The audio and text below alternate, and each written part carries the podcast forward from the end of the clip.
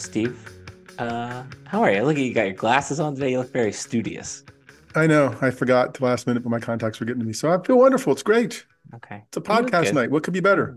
I know. I'm excited. It, it, it's good because we've we've got data researchers on the podcast today. So I, th- I think it's good that you look studious. Today. Good. That's true. Good day data research, researchers. I'm looking academic, and it's an academic topic that's actually a fun academic topic. Yes, it's it, at least for us, it's a fun academic topic. All right.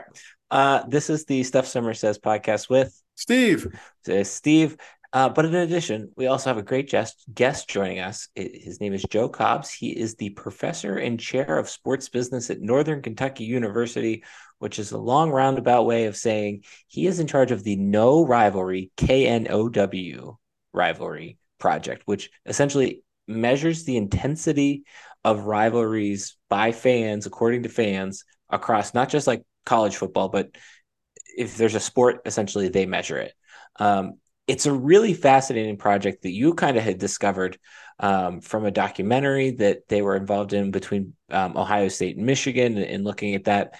But it's a, it's a super interesting way to essentially ass, uh, assign data points, data to rivalries, which are maybe at least at Penn State somewhat hard to kind of tangibly put together or, or, or understand. Um, and I think they do a great job um, of doing it. So um, we're gonna we, we have that interview, and then we're gonna talk about the Peach Bowl a little bit, and then this week's old guy, young guy is Christmas related because why not? So you ready? Go ahead and take uh, go ahead, take a listen to the interview with Joe. Steve, um, we we've got an interesting guest. One of the most fascinating sports studies I think I've ever seen, and probably one that will have a lot of opinions, especially in the Penn State world, where we like to say we don't have any rivals. Um, so thanks for joining us, Joe Cobbs. Uh, he is the professor and chair of sports business at Northern Kentucky University. Um, but really, why we're interviewing, why we're discussing him today with him today, is the Know Rivalry Project, which t- essentially you know what, Joe? I'm just going to let you explain what it is. What is it for you know those who haven't heard of this project, and, and how did it all kind of come about? Sure. Um, happy to be here. It, it's a lot of fun. Um, it's so it's Know Rivalry, K N O W rivalry, and um, it really started uh, about 15 years ago now when I was a PhD student at the University of Massachusetts and a colleague of mine, a guy in the same cohort as me, uh, David Tyler, who's now a faculty member at the University of Massachusetts, we were taking a sports marketing seminar, like PhD seminar, you know, reading a lot of research about it, academic research. Um, and both of us had worked in industry as well, you know, so we weren't pure academicians. We were kind of coming from industry and making that transition. And in that uh, seminar, you know, we had to write a paper and David was looking up a, a definition, looking for an academic definition of rivalry, um, and there really wasn't a consensus around that, as odd as that might sound. And he was surprised by it, you know, and kind of pulled me in and was like, you know, am I missing something here? And and so that planted the seed um, that there's there wasn't a lot of work broad work on on rivalry. You know, there were some really good studies about individual rivalries, like kind of ethnographic uh, or qualitative studies, but there wasn't like a broad um, uh, survey of rivalries. And so, um, you know, we both finished our PhD work and kind of did something else for our dissertations, and then moved on to our our first institutions. And but we kept coming back to this, and so um, I think it was 2000 13 is when we first started. We did some interviews of fans and stuff like that, but that's when we launched sort of the biggest um, survey, initial survey offering, which was in college football, where we were asking uh, message boards is what we use primarily. And we went to all these different message boards across all of the FBS teams and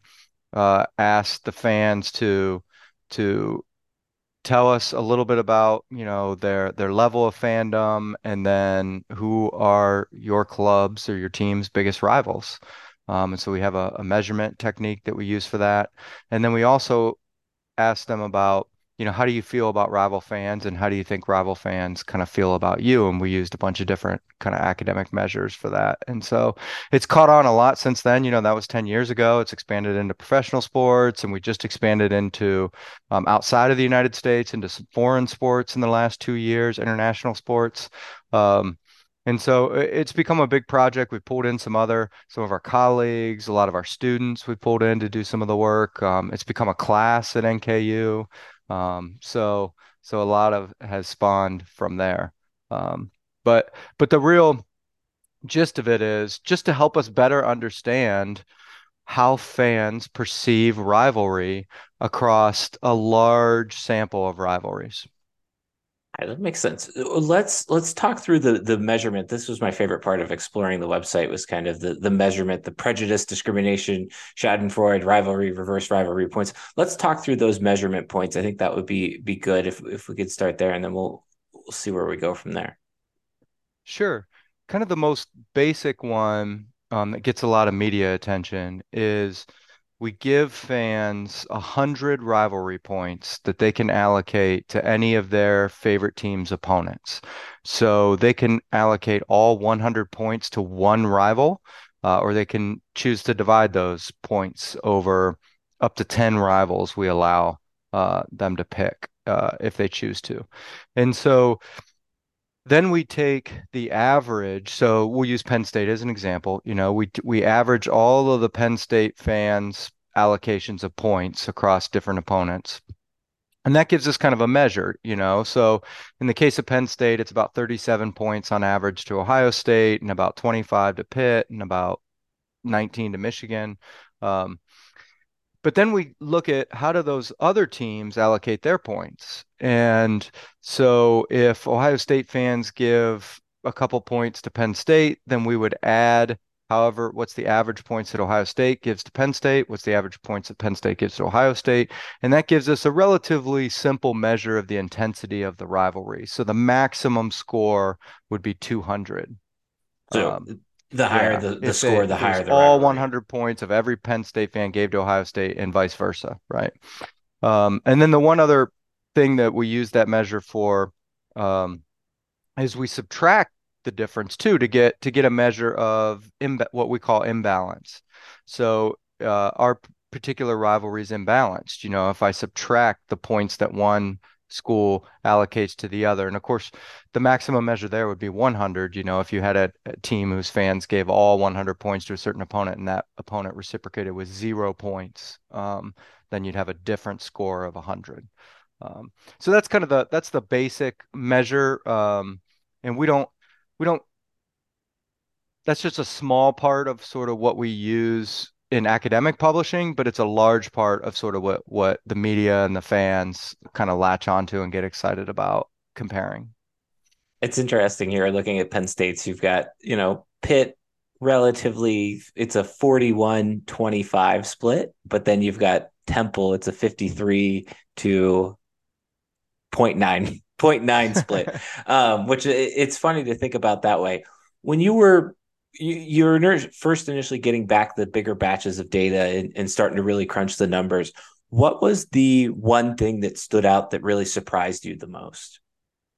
Yeah, you know, well, let me come back to that in a second, but I, I want to point out like you brought up that sort of 52 point difference between Temple and Penn State, which is like the fourth most unbalanced rivalry in FBS, you know, so I should I should point that out. Um, but to your question, you know what what stood out to us initially, I think when you're talking about the point measurement was that Arizona Arizona State, you know, came out on top even if even in our niche, initial measurement. So we sort of did some sampling and and collected uh, a couple thousand responses, you know, across several different conferences at first just to make sure our measure worked the way we wanted it to and try and iron out, you know, any sort of limitations that we could.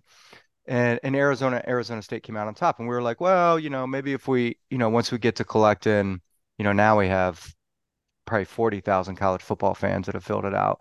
You know, we're like, ah, you know, that might be that'll eventually slide down the list. But consistently, it's been at the top. And there's another rivalry researcher at the University of Memphis, Cody Havard. He measures rivalry in a completely different way but the most intense rivalry in the different way he measures it, Arizona, Arizona State. That's funny. Um, so uh, so that kind of I felt like was was a pretty interesting finding, and then to have to have Cody find the same thing um, made it even more interesting. Are were your expectations? You talked about trying to define rivalry, right? Like an academic. How do fans define? Like, what are you finding? There's open-ended parts of that question that you've heard from people. What do you hear from them anecdotally or in their life that that that maybe isn't on paper in terms of research what rivalry is? Yeah, you know, we we have, you know, kind of our own academic definition, which you can see there on the website. Um, and if you compare, well, let me first answer your question. I think fans, we asked them in the survey, you know, right after they allocate points, we asked them in an open-ended question, you know, why is this team the top rival? you know, and the survey will pipe in the name of that team. So in the case of Penn State, if if somebody allocated most points, or the most points they allocated was to Ohio State, the next question would say, why is Ohio State a rival? And that gives us some insight before we give them more questions that might that might influence their response. We ask them right away that kind of that open-ended question. And if I had to summarize what we see most often, I I would say it's just that that opponent means more than other opponents. Now, what we're trying to get at in a lot of our research is why. You know, like why does a particular opponent mean more than other opponents to people? So you get into a lot of like a lot of the theory and um, research that we call upon is in social psychology, you know, this mm. group based, in group, out group type thinking. Because when it comes down to it, I mean, really, if, if you think about it in terms of soccer, where you get three points for a win and, and one point for a tie, right? All the opponents have the same meaning in terms of the quantitative meaning. You know, you beat an opponent, you get three points. You tie them, you get one point but all soccer fans know that not every opponent means the same to them. Um, and so that's what we see when fans answer that question is they're essentially telling us that this particular opponent means more and, and then they're telling us why and then what we're looking for is sort of patterns over time of what comes up more and more um, as to why no matter what the rivalry is and that's what led us to our academic definition, which really focuses on threat. Um, and so, like most academics, it's a long definition, but the key point is that th- a certain opponent poses a sal- we call it a salient threat um, more than other opponents, essentially. And we put in so, some language about in group and out group, a threat to your in group, and and makes positive comparisons to the out group difficult. Um, and that's what we find is fans will describe, you know, when we ask them why is this particular opponent a rival, they're essentially describing some sort of threat. Um, you know, that's the team that's going to keep us from winning the championship, or um, in some cases, it's it's kind of a conspicuous moment in the rivalry. Um, so so that part is not necessarily a threat to the one side, depending on how that moment kind of played itself out. Um, so that's another ingredient. We have this sort of list of 10 ingredients to rivalry, but most of those ingredients come down to some type of uh, a threat that that opponent creates. Are there? Oh, go. Are, are there? You mentioned Arizona, Arizona State. Are there rival? What consistently shows up in the top four or five then for you, like of, across the sports or whatever else? What are the top rivalries that people are self-identifying? You you mean the top reasons that something's a rival, or like what are the most intense rivalries the most intense across rivalries. kind of all the sports? Yeah, the most intense across yeah. all sports. Um, well, first of all, I should point out like college football and the way that we measure it. So if you remember, 200 is kind of the highest possible score. The college football rivalries tend to be particularly intense. Um, so you get many more. I think we have, I'm looking at the top 10 list, and every rivalry in the top 10 is over 135 points. And so you essentially have these two opponents that are really focused on each other. You know, that's what that measure, that's why we use the word intensity, is because they're really focused on each other. Um, So to your question, if you go to um, let's say the NHL, because the NHL also in profession professional sports tends to have some of the most intense rivalries, but only the top, let's see, one, two, three, only the top six are above 100 points in the NHL. Um, and the top one, the Bruins Canadiens, is about 130, 129 points. Um, whereas Arizona State or Arizona, Arizona State was 181 points. so, I mean, you essentially have both sides giving 90 points to each other. And no surprise to anybody, number two is Army Navy, you know, at 160 points. You know, they're essentially giving 80 points to each other. Um, so they're not, they don't care about anybody else, you know, and that's why I feel like that that term intensity is is a good descriptor. We're not saying it's the top rival. We're not saying it gets the most attention from from media necessarily, like national media. We're looking at the fans themselves. You know, what do the fans involved in these rivalries? You know, what is their? Uh, we're trying to represent their perspective um, in this. Now, the flip side of your question is the NBA has only has one rivalry over 100 points, and it's Lakers Celtics. Right. Like all the other rivalries are kind of transient. You know, the NBA is sort of a star driven league, and that's what we see even in our even in our data. Um, so they tend to have much less intense like team rivalries. How much does geography play into all of this? You particularly you look at college football, you look at Penn State's. Really, I think every one of these schools, but Michigan technically borders Pennsylvania itself or is within Pennsylvania. So how much does geography play come into play here with rivalries? Yeah, I think it, it depends a little bit on the sport. You know, I think in college football, you know, our data shows that it's a pretty important element, um, but not the top ingredient. You know, actually, I can could probably pull up that data here as I'm talking. Um, so also, we find that in MLS, geography is particularly important. Um, and and in the National Football League, it's pretty pretty important. Um, but really, it it kind of comes down to the structure of the sport in terms of how do they set up divisions if they have divisions or or conferences in this case. And I think what might be interesting for us to see is with this conference realignment happening in college football, you know, will we see 10 years from now that fans don't rate geography as that important to the rivalry um, compared to what it used to be? You know, um, I think that we could, I think it's very likely that we might see that. I think in MLS, it's really important because you, MLS is a younger league. You don't have as many um, defining moments over the course of history or conspicuous characters, another ingredient to rivalry of our of our 10. Um, there just hasn't been as much time for those narratives to develop. Um, and that's another kind of key word to rivalry is that typically there's some sort of narrative or story that involves a certain mix of these ingredients, these 10 ingredients. Um, and that's what makes that opponent stand out compared to other opponents makes a lot of sense. I, am thinking about I'm a DC United fan, and I, I, think if you ask anyone, it's it's probably the Red Bulls, just because that's like DC New York. That's kind of the quintessential East Coast rivalry.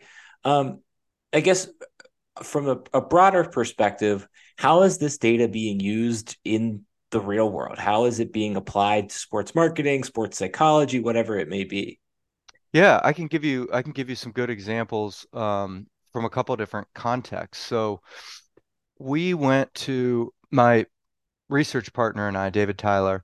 Um, he went to undergraduate at Notre Dame and was a fencer there, you know, and so he's got some connections like in their athletic department. He was actually an assistant fencing coach for a while before he got into the business side. Um, and so their athletic department invited him and I to come for the Notre Dame USC game. Um, and then speak to some of their alumni and then also speak to their athletic department um, as well on the next Monday, kind of uh, after the game. And what their athletic department was really interested in in our data was not football necessarily, but they wanted to know really how these ingredient how fans perceive these ingredients that create a rivalry because they're like we have some pretty set football rivalries but with you know our ACC scheduling and other sports you know there's there's kind of rivalries in certain sports with a certain uh, uh, opponent but it might be d- completely different in another sport. And so their their marketing department and their sponsorship arm we're trying to think about you know is there a way that if we understand the ingredients to rivalry we can recognize those ingredients and then capitalize on a developing rivalry? Um, and so i think you know, there's been a couple examples. The one that always gets thrown around the media is like UConn and UCF and the civil conflict, which was invented by UConn and UCF didn't know anything about it. You know, that's kind of thrown around as this example where marketers get out of control and they cre- try to create this rivalry and it's not authentic, right? And so, getting back to your question, we think that by representing it and having uh, all of this data of the fans' perspective, it helps to make sure that doesn't happen, right? You could see how do fans really feel about rivalry? You know, what are the ingredients that that they name over and over, and and who are the opponents that are important to them or they consider to be rivals. Two other quick examples. One is in MLS. So FC Cincinnati would be kind of my home club here. Northern Kentucky University's in, in the metro Cincinnati area, obviously on the Kentucky side of the river. But um, when FC Cincinnati moved from USL, the minor league, up to MLS, I mean, they kind of had a, a natural connection with the crew. They had played them in the US Open Cup. Um, but I went into their office and met with their sales staff about these ingredients to rivalry and did a brainstorming kind of workshop session with them because they were interested in okay, we know that the fans perceive the crew as a rival, but but are there some other possibilities here that we could recognize and we could use from a business standpoint?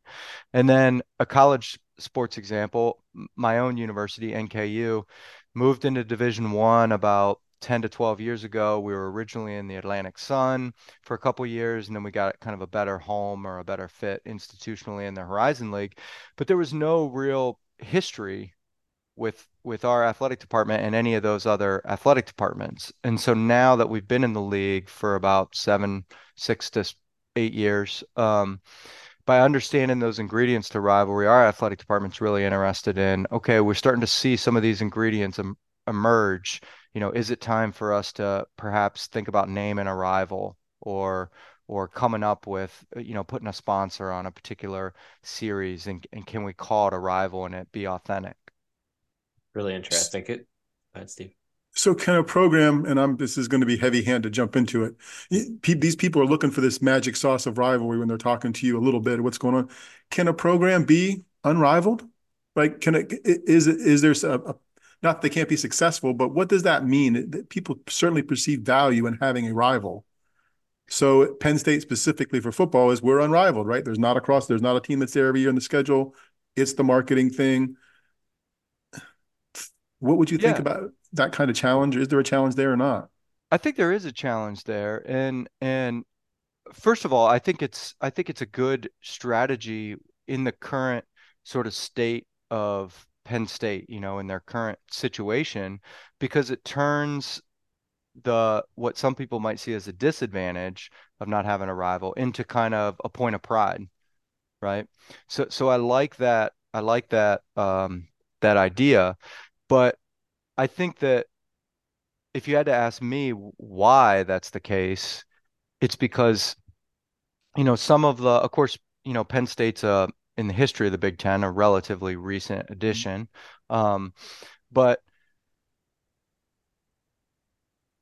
some of the kind of natural ingredients to rivalry, like we talked about geography, um, the competitiveness, um, hasn't been there for some of the other institutions that that might share those ingredients, but the competitiveness is lacking, right? You know, like I could see Rutgers or Maryland or um, definitely those two. Or if um, you know, when Michigan was went through their period where they were down for quite a while, you know, and I know, you know, I work I used to work in the athletic department at Ohio State and, and got my master's degree there. There was a lot of Ohio State fans that are like, you know what? maybe Penn State's going to be our rival of the future. Um, not that Michigan wouldn't still be a rival because I don't think that'll ever sort of die off, but but their competitiveness had had gone down to the point where you know it was it wasn't competitive. Of course, they they came roaring back, um, but I think you know in our measures of rivalry, it's you know, no measure is perfect, and ours is certainly not perfect, you know. So when a Penn State fan takes our survey, it's programmed to where it won't let you allocate less than 100 points. So really for an institution like Penn State, there's no way for you to take the survey and not allocate your points you know so you kind of can't get your point across if your point is we don't have any rivals you kind of have to write it in um, you know, into the into the open-ended section. Um, right. Really interesting. Yeah, I, I, I hadn't thought about that in that perspective, but yeah, that, that's that's a good point. All right, I'm going to leave you. I, I want to leave you with this last question. Why are rivalries so important to sports? Why are they a part of the fabric of sports? Yeah, I think of course I could, you know, give you a business answer. I'm in a college of business, a Haile College of Business, but but I think the more fun answer is really the psychology of it or the social psychology of it. You know, there's a lot of work that preceded our work on rivalry that shows that when you, you know, social identification th theory gives this idea that we define ourselves based on group affiliation, um, groups in society and sports is one of those big groups. And the research also shows in social psychology that the more salient an outgroup is to your in group, the more the stronger you identify with that in group. Okay. So let me give you an example, and I use my own example. And maybe Penn State, I mean, you guys will have to tell me if they're a bit of an exception to this, but I think at NKU, of course, we're a mid-major, n- nothing of the status sort of athletically as Penn State, but our students and our alumni would be much more identified with NKU, with the Norse, if everyone knew who the rival team was, you know. Um, but instead, it's you know, some people would say Wright State, some people would say Youngstown State. It's it's just not entirely maybe Cleveland State. It's it's not entirely clear. But like in an Ohio State Michigan situation, like everybody knows who the outgroup is. You know, it's completely salient. There's really no doubt about it. And that makes people kind of more identify with an in group. It's like uh, you got to pick one or the other. Um, and in in Kentucky, where my university is, even a lot of our students, they'll tell me in in the rivalry class, they're like, "Oh yeah, in my family, like it's a it's a University of Kentucky family. We bleed blue, or it's right. Louisville, Louisville, right? You're either one or the other. Um, and I think that that is kind of why we need rivalry is because we get excited about that that opponent, and hopefully some of our research helps to identify those positives, but also make sure that it gets moderated so that it doesn't go overboard and lead to too much discrimination or too much antisocial sort of activities. Of course, we don't want to have violence in the way that that some of the the clubs do overseas. Um, and so by getting these measurements, we can kind of measure the intensity of it now and maybe monitor over time, like, you know, is it going, are we going too far or what might lead us to go too far? That makes a lot of sense. All right, Joe. Well, I want to say thank you for joining us. And uh, uh how can people take the survey? How can people kind of participate in in this experiment? Yeah, thanks for asking. I mean, the best way is just to go onto the website, knowrivalry.com, so knowrivalry.com. And the first link you'll see is take the survey. And I'd love people to do that before you look at the results, right? That's why the very first link you see on the front page is the survey link um, before you can navigate to the results. Awesome. We'll we'll we'll put that part at the beginning of the interview. We'll cut it and put that part at the beginning of the interview so that people are prepared. Now, this is great. This is super interesting. I'm going to spend the next five hours, even though I've already spent the previous five hours screwing around with this website, um, because it's you know it's we really have college basketball data too. It's just not we haven't cleaned it all yet and gotten it up sort of programmed into the website, but we do we do have quite a bit of college basketball awesome. data. Someday awesome. it'll get up there, hopefully within the next six months or so. Awesome. Well, thank you for joining us. We really appreciate it. Steve, I thought your your unrivaled question was was great, and I think I know I, I know Joe was alluded to the fact that people have to take the survey, have to take the survey, therefore they have to give a score. But I think the data, in my opinion, at least suggests that Penn State doesn't necessarily have a rivalry, right? Like there's there's certain teams that Penn Staters look at with more gusto than other others, and there's like Temple and Rutgers who Penn State barely give a one to, and they give forty points to or thirty points to. Um, so I think that was that was really interesting um, from the interview. I think the other thing that was interesting to me to hear is how it's used in the marketing departments of your college, just or the MLS or whatever it may be. Um, so uh, that was what I was most curious about. What what is the real world impact of this data? Um, so, what was your biggest takeaway, Steve? I think when he talked about Penn State and, and, we talked about not having a rival in the in and out groups, it struck me that Penn State doesn't have a rival now and isn't going to have one for a long time because its in and out group is the whiteout, right?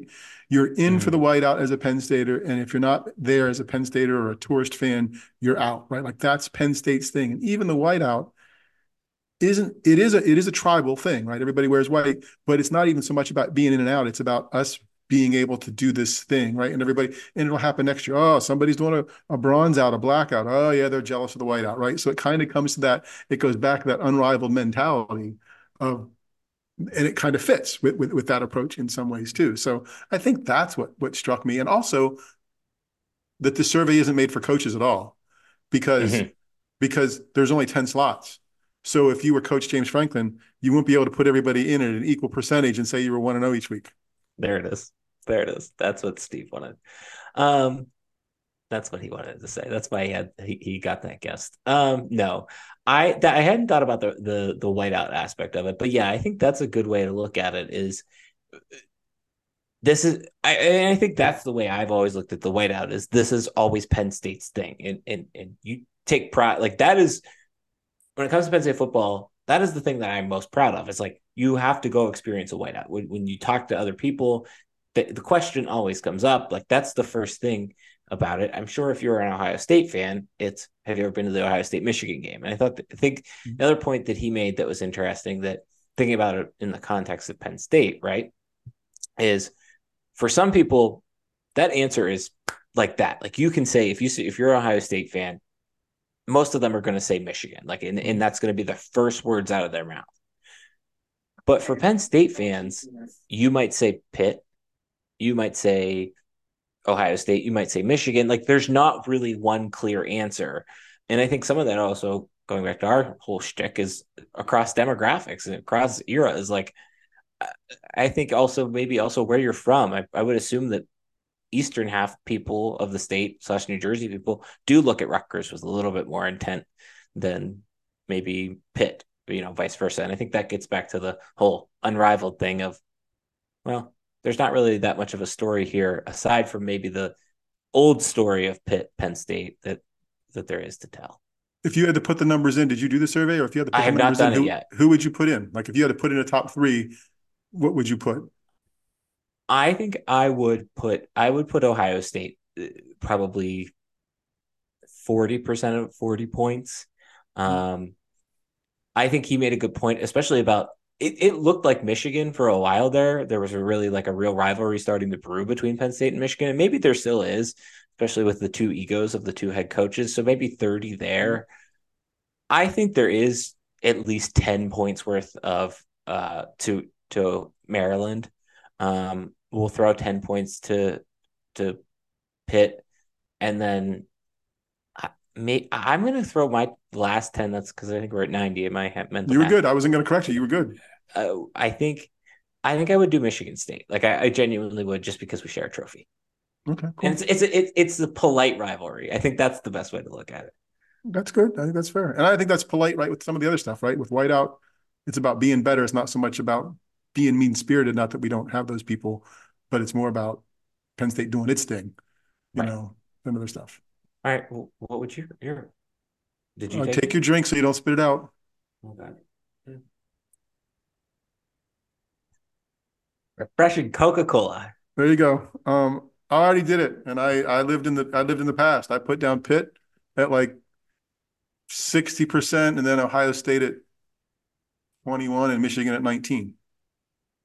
I think that's fair. Like I think that I think that's probably an average answer for people that are not millennials. Like I think like starting with uh, my generation beyond, like I, I think it's probably a, probably a wider net, but I think for your generation and and be behind that, that's probably the accurate answer. I think. Well, I, I mean, I think football people look at the football schedule now for the whiteout. I look at sports schedules for Pitt. I mean, we've talked about this before. If I'm going to go to a home softball game this season, although I think they play at Pitt because I've already looked, I would go to the Pitt series, right? Or I would go, you know, just those kind of things, just because, you know. So, but it's a fun project. I mean, I just, I, God bless them. That that's a cool project and research to do, and it, it's it's neat. Like if you, if you haven't ch- gotten a chance and haven't heard us say it once or twice, no K N O W rival W rivalry.com. Go check it out. Okay. Um, now, the other question that you posed to me was what are your, my top three rivalries? So I'm going to give them to you in one to three order. The last one is gonna gonna I think surprise you a little bit. I, so one I, one is the first one is, is the most you th- which you think is, is, the best. Yes, yes, okay. the best rivalry. Okay. I, I I still maintain Yankees Red Sox. Like that is still anytime that those games are on in the summer, I still the remote flips to those, and that that's just if they're on, I'll watch them type thing. I, I think no real interest in either of those teams right now, especially. But even growing up there, 2000, you know, three to 10, when the that, that rivalry was really intense in my lifetime, I think yep. that one would be my one. Um, my second would be Ohio State, Michigan. I mm-hmm. think that's just, I think it's Army Navy is is too respectful I think would be the best way to put it. Like I think Ohio State and Michigan just really just hate each other that much. Yeah, and there's I mean it matters beyond what happens on the field for Ohio State, Michigan. I mean, because it, it, matters right. in, the, in, the, rankings in some ways. Right. Army Navy just hasn't mattered that way for years. Not that it's not intense. It's a it's a it's Americana. It's it's it's like the Rose Bowl we talk about. Yep. All right. And I think I'm gonna I I enjoy I enjoy some some Ivy League football really any of the the triad there between Princeton, Yale, and Harvard. Kind of those three. Like I've gone to a Princeton Yale game and it was a great time and people were a little jazzed up. It was so that's my answer. Those are good. Very good. Um, I would go. I think Yankees, Red Sox still make my list. They're probably third. Um, just because in terms of baseball, you play so many times each year, right? Like so mm-hmm. Mm-hmm. And, it matters for the TV folks because those games are always on Sunday Night Baseball or always whatever. But you're you're playing them all the time. So I, I just the the the odds don't feel as much because it's not something you brag about for a year. Um, I think Duke UNC basketball. Mm. Um, again, kind of the same reason, and the, and the media knows it. Back in the day when ESPN two launched, that one of the first big games they put on ESPN two to get viewers to go to from ESPN to ESPN two was Duke UNC basketball during the regular season. You know, they're like, oh, it's the, promoted it for a month. It's going to be on ESPN two, so it matters, and it's a game that ends up on prime time almost all the time as well. I mean, not they don't play afternoon basketball games, but still, it's just yeah, a big game. No, I mean. And um, and I think college football has to be the number one answer, and it be just because once a year it matters. It's something, and I'm going to go with the with the Iron Ball, Iron Bowl with mm. Alabama Auburn. Um, it just I it, it doesn't mean more in the SEC necessarily, even though they want to use that saying, but it does mean more. There's there's just the proximity, the history, the characters on both sides. It checks a lot of the boxes from the Know Rivalry perspective. And anytime you got some crazy guy killing trees as a result of a rivalry, that's something. So I, I think about uh, when you said that, I think about this article I read every year. Um, and I, it's on, it's on Sports Illustrated. I can find the link. Um, for it, but it, it it essentially talks through the the day of the kick six and not just the impact of of that on the, the players that day, but like the people in that state. Uh, mm-hmm. and, and, kind of talks about the importance. And I, I, just always think about that. So yeah, that's a good one. Um, yeah, cool. All right. I feel I feel good. I feel like we it was a, a fun episode or a fun fun stretch. All right, let's um let's transition briefly to the Peach Bowl um, so that is pending. Um, Penn State accepted the official invitation this weekend or week.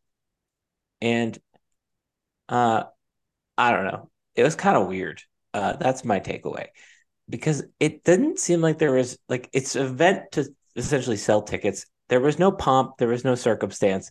There was just what appeared to be a very small envelope that Pat Kraft tucked into his shirt pocket or coat pocket, and that was it. Like, why not make a giant Chick fil A gift card and, and give it to James Franklin? Why not, you know, two ticket, like a giant ticket to the Peach Bowl and give it to James Franklin or a, a giant invitation? I, I understand, but it, it was kind of weird. And then the press conference was kind of weird because everybody wanted to talk about the important things that are going on, which are a new offensive coordinator, a new defensive coordinator.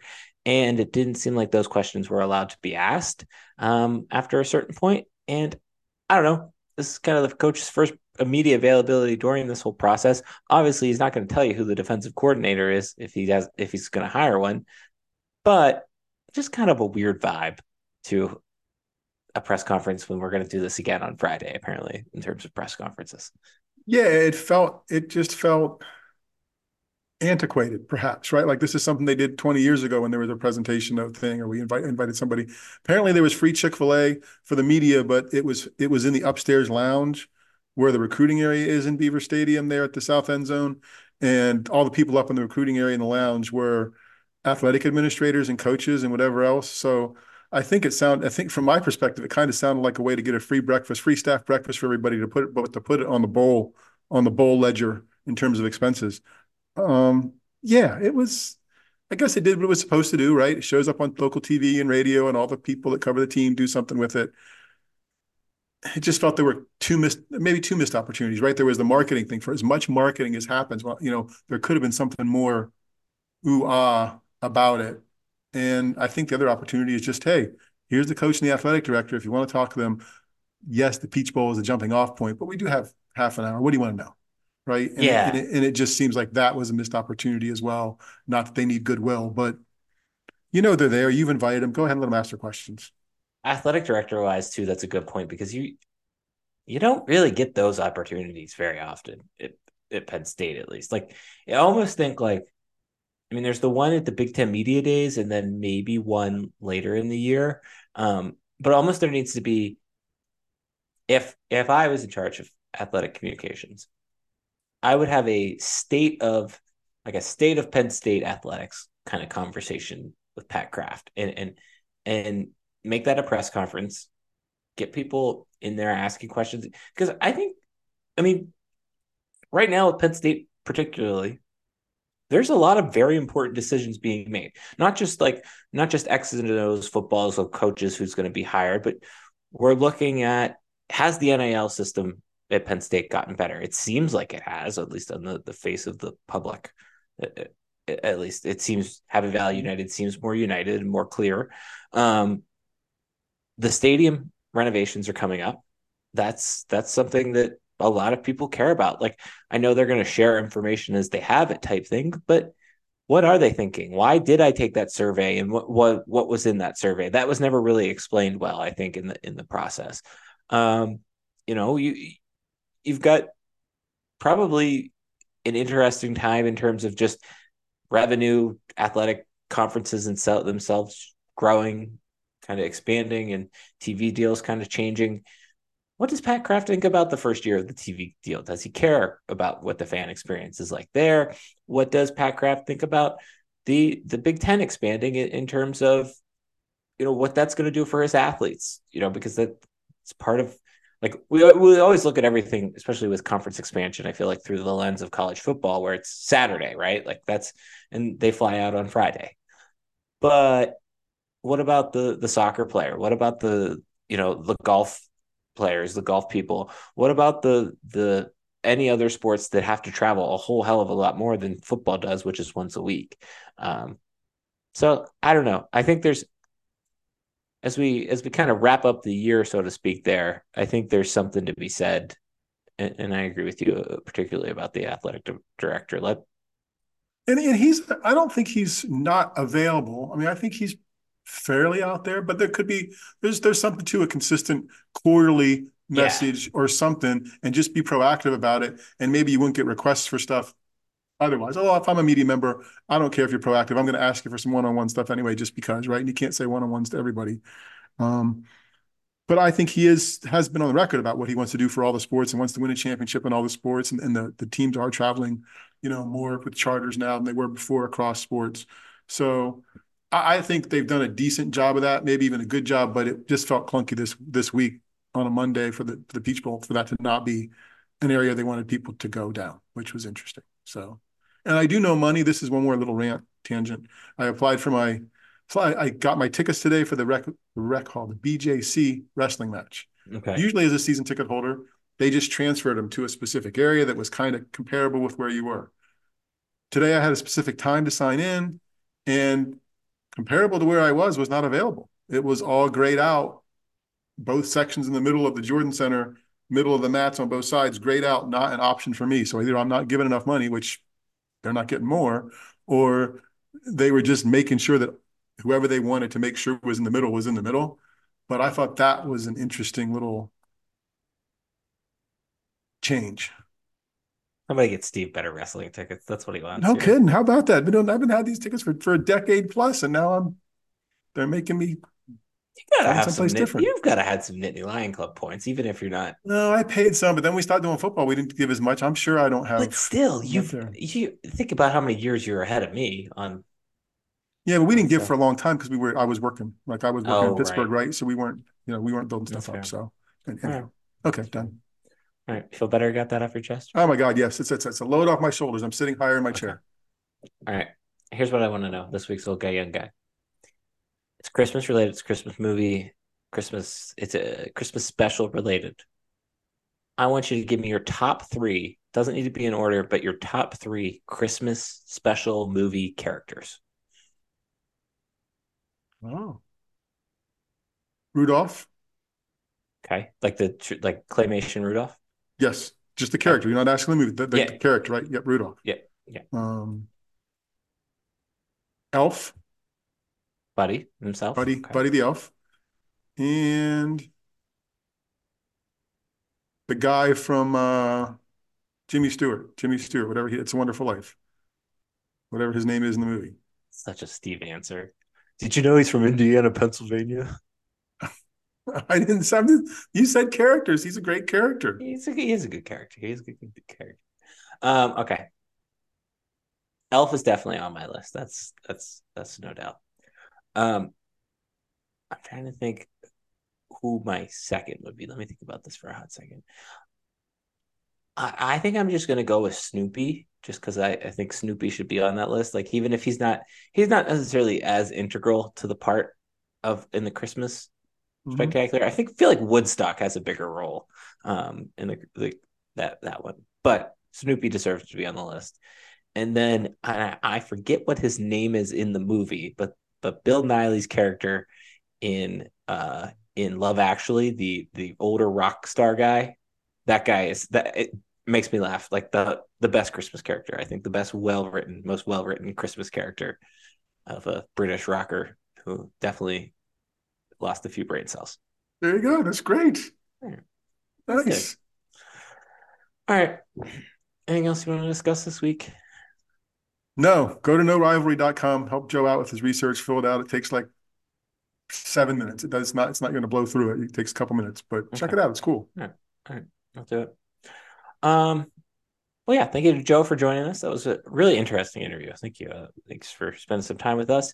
Um, other than that, we'll be back next week. I think we'll do a newsletter next week as well. Um, we'll see. Maybe something bowl related will come up um, on the blog, but I think newsletter for now. Um, who knows what this week will bring though? Uh, so we've got that. Uh, we've we have got, a guest next week too. We do have a guest next week. It's a good one. It is so excited one. about that one. We won't spoil anything. Don't want to. Excited. Um, and then, other than that, we've got a website called stuffsomerssays.com. On that website, there's a section called with Steve. With Steve. Um, we've got emails. Mine's Darian at stuffsomerssays.com. Mine, mine is Steve at stuffsomerssays.com.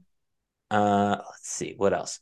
We've got newsletter you can subscribe subscribe on the website. Uh, you can subscribe to our YouTube page if you're watching us down here. If not, and you're listening into audio format, uh, you can five stars, thumbs up. Really appreciate all of those. Uh, I think that does it for the most of the housekeeping, except for our Twitter handles, which mine is at Stuff Somers says. Steve's is At Steve Samsel. We're out of here. Okay, bye.